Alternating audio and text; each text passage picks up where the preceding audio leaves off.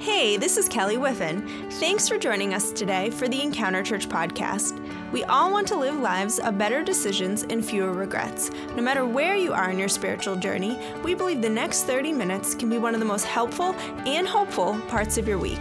At the end of the podcast, stay tuned for a couple messages. Thanks again for joining us today. Hey, welcome back. Um, today we're going to continue our series, How Not to Be Your Own Worst Enemy. And to start the series, I want to take you to France. Um, not really, because ain't nobody got time for that. But um, in March 2019, an incident occurred with a report that has recently come out. Uh, a 64 year old man, um, his coworkers really wanted to show them how much they appreciated him. And so they arrived, they kind of arranged a, a special a surprise visit to a military base. So as they arrive at the military base, there sitting on the tarmac is a French fighter jet. That French fighter jet, that specific model, can average around 840 miles per hour.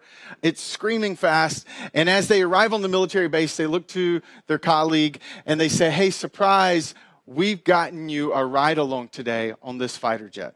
There's a three jet exercise, and they've agreed to let you sit in the back.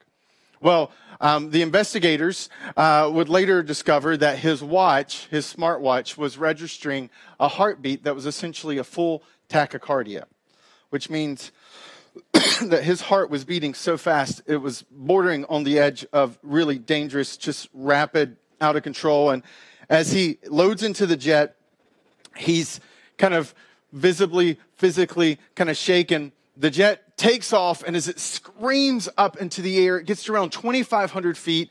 His heart still in tachycardia. He's starting to have full on panic attacks. He, he doesn't have his helmet on because he's so kind of like fidgety, he can't even like click it. And as he's panicking, he just tries to grab onto anything that will make him feel safe. And what he does in the process of doing that is he grabs the ejector button. And in a second, his seat flies up out of the back, no helmet on, soars through the air, and as the jet screams off with the pilot being hit by the helmet, I believe, um, he floats down to the ground with some injuries.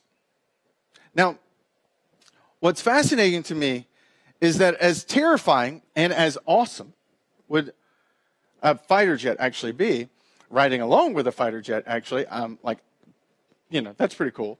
Um, I'm pretty sure the ejecting yourself from a fast moving fighter jet, a fighter jet is actually more terrifying. And so, what this man did in the process was unintentionally sabotage himself. You see, I think sometimes in the goal of trying not to be our own worst enemy, we become our own worst enemy. We grab the proverbial ejection seat button and we hit it and we fly out. And we don't mean to make things worse, but in the process, we do. And if there's any area where I think this is so true, where we become our own worst enemy, it might be the area of communication.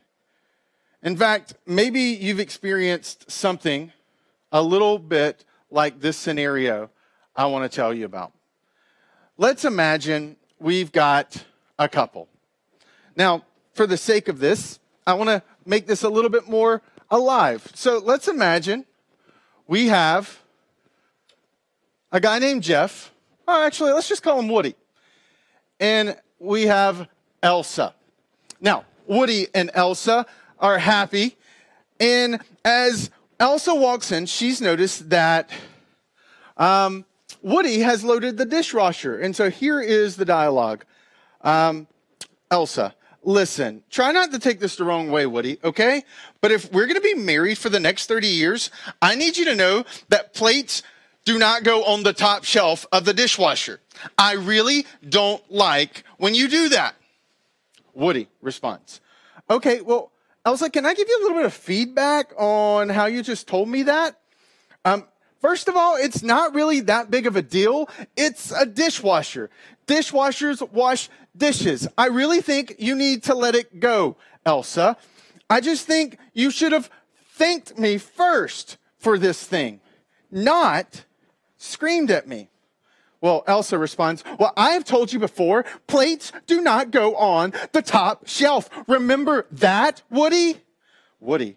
But still, I was trying to be thoughtful and load the dishwasher for us so we could just relax and chill on the couch. Well, Elsa responds, Well, if you were thinking of me, you wouldn't have loaded the plate on the top shelf.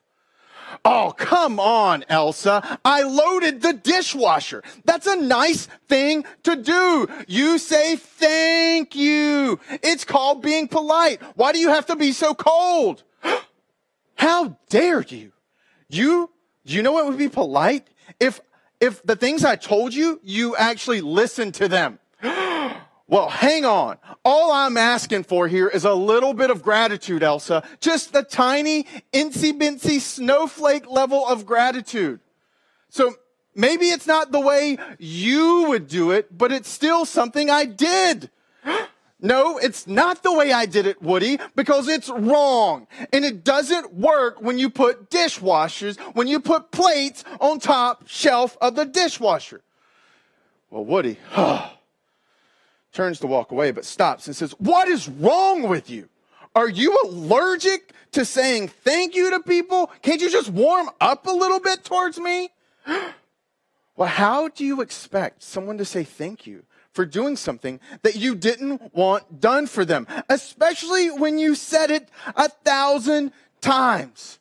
Well, Woody and Elsa storm off, but Woody, right before he leaves, says, You know what's a better question? How do you act like this when someone does something nice for you and they storm out the room. Now, reality is is that this probably feels a little familiar, just maybe not without the characters. You see, in one area of our life where we're our own worst enemy, it's in the area of communication, where a nice gesture turns into warfare. And yet, if you were to slow down the interaction what you would actually find in that moment is that there were some clear elements that caused them to go off track. And today I want to look at a passage, it was written almost 3,000 years ago, that actually shows us how we can get back on track in communication and how we can not become our own worst enemy. It comes from the book of Proverbs, which is one of my favorite books in um, the Jewish scriptures or what we would call the Old Testament in the Christian Bible. It was written by one of the most wisest men who've ever lived. It was written uh, initially as a parenting manual that, um, in the end, became a bestseller because of the profound wisdom. It's a book that doesn't require you to believe in God, but it's God Himself that's the reason that the book of Proverbs works in the first place. Just like there are natural laws like gravity, there are also um, relational laws and there are universal laws that God has woven into the foundation. And wisdom is a recognition that those laws are there, created ultimately by the ultimate lawmaker, and that when we follow those laws, what we would call wisdom, then we see results from those. One specific passage, because over a hundred different proverbs are dedicated to speech alone, is this passage in Proverbs 12:8. It says, "The words of the reckless pierce like swords, but the tongue of the wise bring healing. Again, the words of the reckless pierce like swords, but the tongue of the wise brings healing. Solomon liked to, to create visuals for his children because visuals kind of give us an additional hook. And for me, when I read this passage, one of the visuals that happens in my brain um, is swords or scalpels. Both are sharp, but where one leads to injury, the other one leads to healing. Where one leads to hurt, the other one brings life. And what Solomon is laying out for his children here is the fact that their words have the potential to do one or two things. And they're in the driver's seat. They have a choice on how they're going to use their voice. And in this passage, what we see is the two distinct ways. Now, what's fascinating to me is in the nuance of what Solomon is saying. He's, he's saying there's the words of the reckless and then the words of the wise. Now, reckless, the reckless use their words to pierce like swords. Now, swords are an offensive kind of, ah, gotcha kind of weapon. And you tend to do that on an attack. See, what happens for most of us is we, in the midst of a conversation, or dialogue, whether it's with a roommate, significant other, or coworker, we feel attacked and we start to attack back. We use our words and they become swords. And they pierce and they hurt and they jab. And two different people jabbing each other start to lead to further and further pain. But I think part of it that's key is this word reckless. Now, reckless is to be thoughtless, it's to be unintentional, it's to be kind of misguided. It can, you're, it's like you're physically there, but you're not. Um, many of us are finding ourselves in situations now where we have to use Zoom or Skype. And one of the things that's happened uh, that I love about human beings is that as I've had Zoom calls, what I've noticed is there's a tendency, um, regardless of the age, let's be clear, this isn't my daughter on Zoom with her class because they do that. Um, this tends to be adults that I'm talking to or me as the adult that is talking, where people have discovered virtual backgrounds. And so you can have these different virtual backgrounds that are, some are funny, some are serious. Um, but one of the habits that I've noticed is this virtual background where people have realized that some of these software actually create software. They have an algorithm that's paying attention to your face. And so it's called an attention index. And so your host or your teacher or your boss, um, if they activate this feature, can actually get an alert that says, hey, one user blank is no longer paying attention. Their face isn't on the screen. And, and schools have been doing this with students. And in sc- kind of student chat rooms, uh, one of the things that's emerged is hey, if you take a picture of yourself and you make your picture the virtual background, then you can leave your computer and the computer sees your face and it and so it never alerts the host that you're not paying attention. It looks like you're totally engaged even when you're not. And I think some ways this captures what Solomon is saying here with reckless. The reckless are present but they're not paying attention because they've gotten hurt. They felt offended. They've been jabbed. And what turns out, because that word injured them, they pull out swords instead of words. And they begin to stab.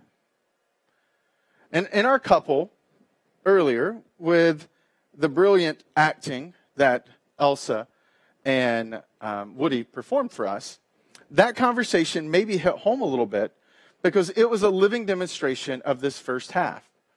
They were both being reckless. They were both no longer paying attention. In fact, had you gone and slow motioned the conversation, what you would have probably noticed was there wasn't a dialogue going on. It was two different monologues, two, two different swords being thrust. There was no longer contact or conversation. If you think back, it begins with a kitchen scene, and Woody, having just washed the dishes, has a desire to feel appreciated. And what happens? Elsa comes in and she notices that Woody has put the plates on the top shelf of the dishwasher, which is, I'm pretty sure, like third level down from like murder um, or kicking a cat. And so um, Elsa sees that and she gets really angry because it's wrong. But it's, that's not what angers her. If you notice in the conversation, what angers her is that she's told Woody not to do that a thousand times. And so what happens is you have two different fundamental needs in that conversation. Woody wants to feel appreciated. He wants to feel like he's um, being thanked for what he did. He was being thoughtful. So he feels like he should get some appreciation. And so Elsa comes in, and what she wants, she wants Woody to just listen to her when she says something. And what happens? One wants to feel appreciated, the other one wants to feel heard, and the conversation produces neither one of those. Both demanding what they want results in neither one of them getting it. There's no relaxing on the couch. There's sure no relaxing anywhere else after that either. It, in fact, it just turned cold as they both walked away. And it's because they didn't listen to each other. They were reckless, and they turned their words into swords. What um, Sheila Heen calls switch tracking, I think, is a really good illustration or descriptor of what Solomon's describing, describing here and what we just witnessed with them. It's almost like as the conversation started, a track switch got pulled, and one of them takes the other track, and they ride parallel for a season, but they're not on the same track. The conversation's already out off track. One wants to feel appreciated, one wants to feel heard. He's not listening, she's not appreciating, so what happens is their tracks get further and further and further apart, and they get more and more and more injured. And they do live cold. And it probably continues, and most likely, in this imaginary couple scenario, this becomes a habit. This is something that isn't just in romantic conversations. This happens between roommates.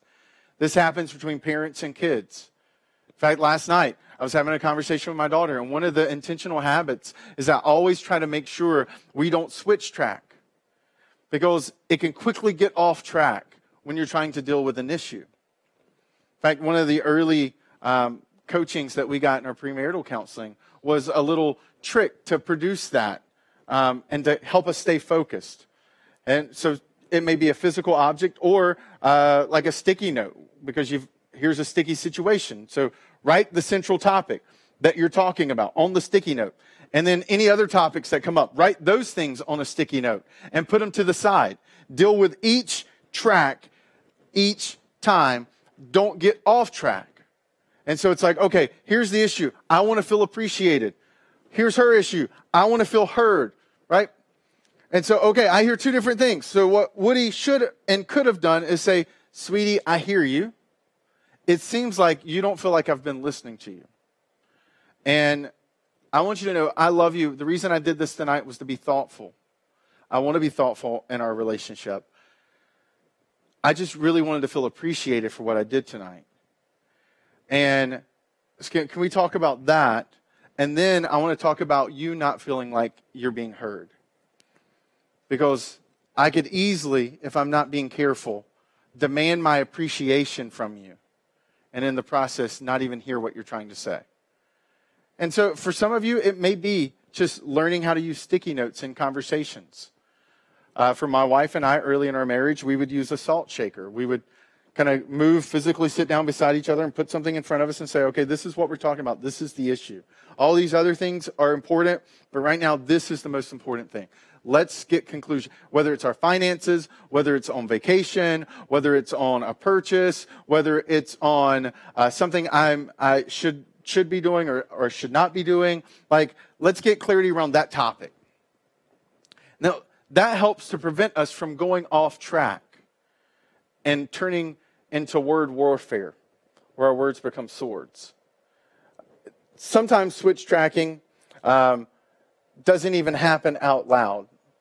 Maybe your boss walks up to you pre COVID 19 or in COVID 19 scenarios, maybe it's over a Zoom call and there are other people listening. And your boss looks at you and says, Where's that report I asked for last week? Like, what's wrong with you? I told you I needed it before the weekend. Now it's Monday, and now I'm looking like I'm not doing my job. Are you lazy? Now, switch tracking can look like this while your boss is doing that and you mute it. You've got your virtual background where it looks like you're paying attention. And what you're really doing in your head is you're like, First of all, man, like you gave me this thing 24 hours before it was due, and there's at least 48 hours worth of work in that. Like, what's wrong with you? Like, what bizarre world do you live in where you think I, as a human being stuck at home with my kids, can get something done in 24 hours that takes a group of people 48 hours at the office to get done? And by the way, I asked you to do something last week and you didn't do it. You didn't give me that report. And part of the reason this report's not prepared is because you didn't give me that piece of information I asked for. So how dare you call me out in front of all these people? Like, are you an idiot? Like, what is wrong with you? Now, you're not saying any of that out loud. Your virtual background's just you smiling. But inside your head, you're switch tracking, switch tracking, switch tracking, and you're taking, and you're four or five tracks away at this point. And we do this, and we become reckless.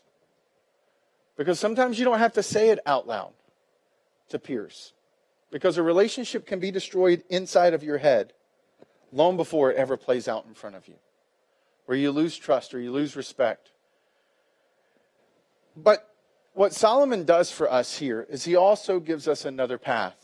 That Solomon says the words can bring healing, they can bring life. And that's the type of words that Solomon is causing his, calling his children to practice. In fact, a couple weeks ago, I think I saw a beautiful illustration of how words can move us and how they can bring healing. And sometimes we can lose sight of how powerful they can actually be. It was uh, made the rounds in social media. An Alabama man named John. Um, he's 84 years old. His wife Ann, uh, for they've been married for 45 years. Ann was in um, a care facility for people with Alzheimer's, severe dementia. So every single day after he finished up his um, teaching responsibilities at a local college, he would go by and spend the rest of the evening with her, just singing to her and talking to her. And then when COVID 19 happened, he was no longer allowed to go into the care facility to see her. And so every single day, since the beginning of COVID 19 and the separation policies that were put into place, John's been doing this. Amazing, amazing grace. How sweet the sound wretch like me. And she sings along with him. Because for 45 years, John and Ann went to church together, and these are classic songs that brought her hope. And John does this every single afternoon. And as I watched that video, so moved on the inside. Because in my head, I'm like, man, when I'm 45 years into my marriage, I want there to be such a compassion and tenderness and healing in my words that my wife still feels a deeper love and appreciation. I, I, if that was my circumstance, I want to be that guy 45 years into my marriage. I want to have that type of tenderness and intentionality with my words, with my kids, and with my friends. Not just 45 years into those relationships, but today in those relationships. Because I recognize that our words have the power to cut, to hurt, or to heal. And that every single day I have a choice with what I'm going to do with my voice. I can let the frustration and stress of circumstances and situation and the grief I'm feeling because of what we're living through, I can let that spill out with my loved ones or my coworkers, or I can step into those moments each time reminding myself that I have a choice of what I'm going to do with my voice. So last night I was really frustrated. I'd, I'd asked um, my daughter to do something, and it was really late, and I knew we needed to get to bed. And so I came in, I said, Hey, Pumpkin, here's the deal. It's really late. I want you to be able to read, um, and I need you to do this. I don't need you to d- delay. I need you to, like, because we're cleaning a room, I need you to do this really fast so that we can snuggle up and we can read together, okay? All right? Can you say, Daddy, uh, like, Daddy, I agree. Like, I'm going to do this, and if I don't, I'm going to lose my reading because it's so late. And she agreed. So I'm cleaning. I walk out of her room, and um, I walk as I'm walking back in. There she is, and she's gotten distracted, and she's not doing what she's supposed to be doing. Boo boo. Remember what I said to you? Do not read that. No delay. No delay. Okay? All right. Awesome. Let's keep it up. I keep cleaning, walk out, come back in. A few minutes later.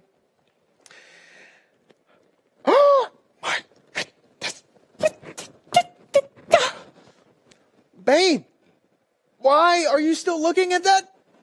Please. Do you remember our conversation?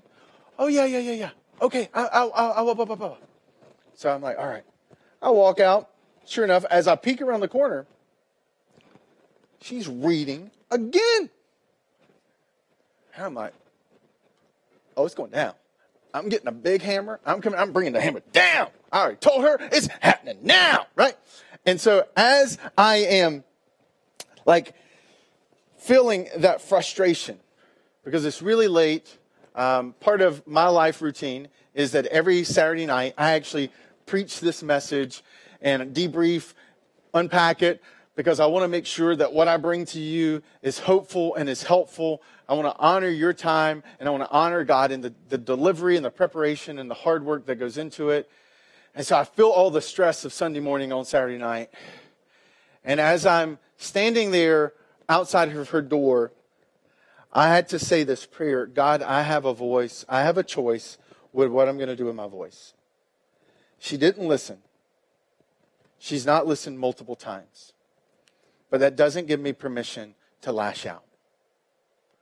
And that I can walk into that room and I can, in kindness and compassion, deliver the consequence without crushing her spirit.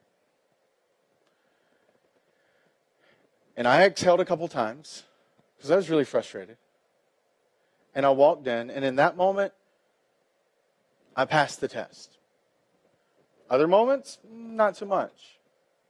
What helped me in that moment was one, as a pastor, I realized I was actually literally talking about this tomorrow, and that would really be bad if I totally bombed that thing last night.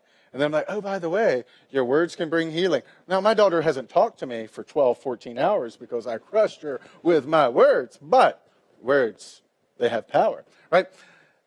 Now, fortunately for me, I had the sermon. But the sentence is what helps the most. Because you don't get to preach this message tomorrow, but you do get to live this message today. And having the sentence, what am I going to do? What is the choice I'm going to execute with my voice today? And the reason that you and I can reflect that type of power in our words is that ultimately God stepped into planet Earth. He stepped into our circumstance and our situation. That He stepped into our predicament to understand, to live, to experience, and to blaze a path. Because it's a whole lot easier to lead people when you step into their world and you ride their train with them when you understand what track they're on. Instead of riding an adjacent track, screaming at them, expecting them to hop over onto your train. And that the heart of the Christian message is that God stepped onto our train so that he could eventually lead us onto a path that brings life, not death. And that because in the New Testament and in the Old Testament, we see hints of him being called the living word. That words are so important and so powerful because ultimately they reflect God's power and presence and our being made in the image of God. That when we speak, we do create worlds, we do shape destinies. Not in some kind of name it, claim it kind of way, but in the physical reality of we crush, we hurt, or we heal. And because of God's love for us, because of the way God has paved the path for us. Last night, I could, before I walked into my daughter's room, before legitimately I could have crushed her because I use words professionally. And, and it would be really easy for me to use my words professionally to crush her. That I had to remind myself how God has treated me in moments when I've acted like her. And what has His words to me been? When they could have been something else. And I'm so grateful that even today, where you are and where I am, there's a God above us who loves us.